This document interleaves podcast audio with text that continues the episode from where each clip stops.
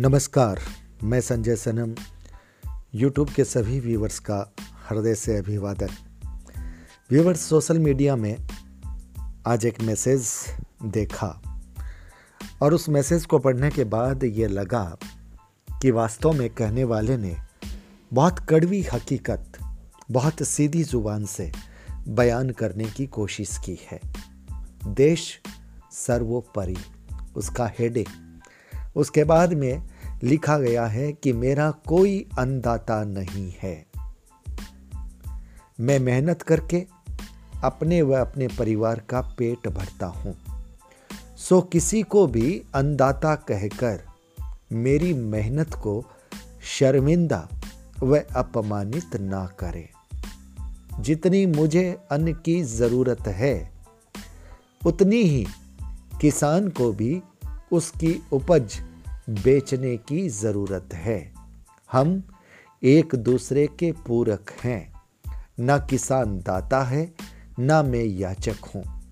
कोई किसान ये नहीं कहता कि मैं अपने परिवार के लिए पर्याप्त अन्न के अलावा सारी उपज दान करूँगा, सो ज़बरदस्ती का अन्नदाता हम पर ना थोपें। अगर सही मायने में इस देश में कोई दाता है तो वो है करदाता, जो अपनी कमाई का एक बड़ा हिस्सा देश की उन्नति के लिए प्रदान करता है। वह करदाता जिसका कर पहले कटता है और तनख्वाह बाद में आती है। वह करदाता जिसके कर से इन तथाकथित दाताओं को कई प्रकार की सब्सिडी और कर्ज माफ़ी मिलती है। अगर इसी तरह चलता रहा तो कल को जीवनदाता यानी डॉक्टर, न्यायदाता जज वकील, ज्ञानदाता शिक्षक, ईंधनदाता पेट्रोल पंप के मालिक इत्यादि दाताओं के संगठन प्रदर्शन के नाम पर सड़कें रोककर अराजकता फैलाने की प्रेरणा लेते रहेंगे। व्यूअर्स, ये मैसेज बहुत कुछ बता रहा है। किसान को अन्नदाता और दाता किसे कहा जाता है? जो मूल्य नहीं लेता, देने वाले को दाता कहा जाता है। लेकिन जहां हम किसी चीज का मूल्य देकर के वो चीज लेते हैं, वहां पर वो अन्नदाता नहीं होता। तब तो फिर डॉक्टर को जीवनदाता ही कह देंगे। लेकिन डॉक्टर भी अपने प्रोफेशन की फीस लेता है, शिक्षक भी अपने प्रोफेशन की फीस लेता है।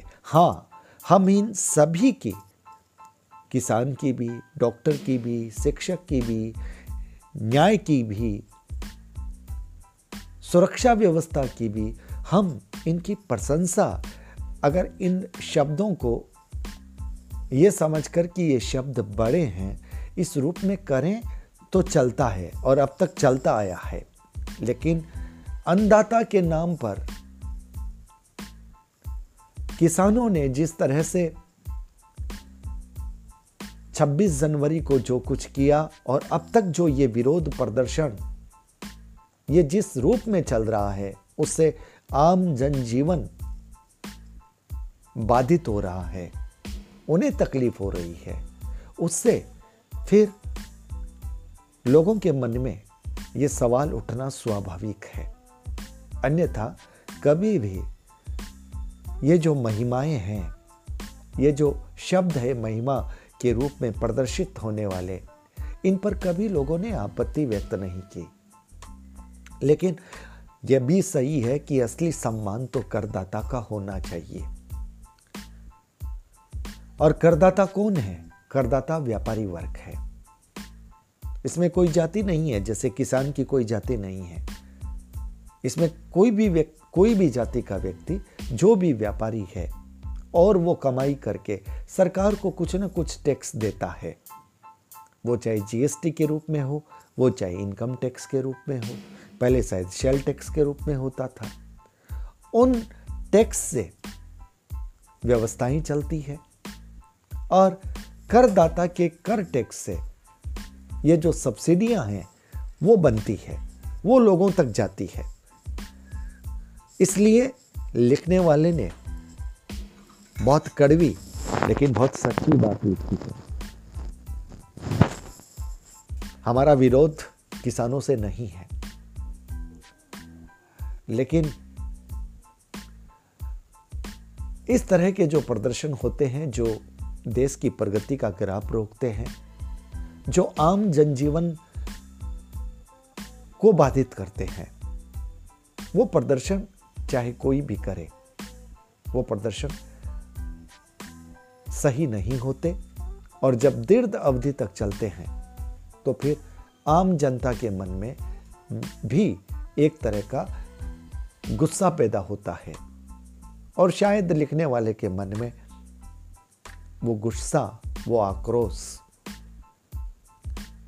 आप जब दाता कह रहे हैं तो फिर इस देश के पूरे लोगों को अन्न निःशुल्क मिलना चाहिए ना।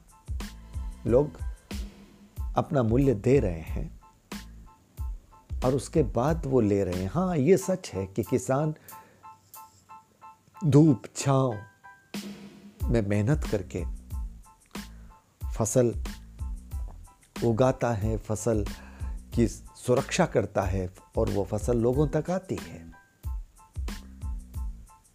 तो वो किसान का एक प्रोडक्शन है, वो फसल का प्रोडक्शन करता है। तो जिस तरह से अन्न आता है, ठीक उसी तरह से हमारे दैनिक जीवन में काम आने वाली वस्तुएं भी लोगों के द्वारा बनाई जाती है, लेकिन सब अपना मूल्य लेते हैं।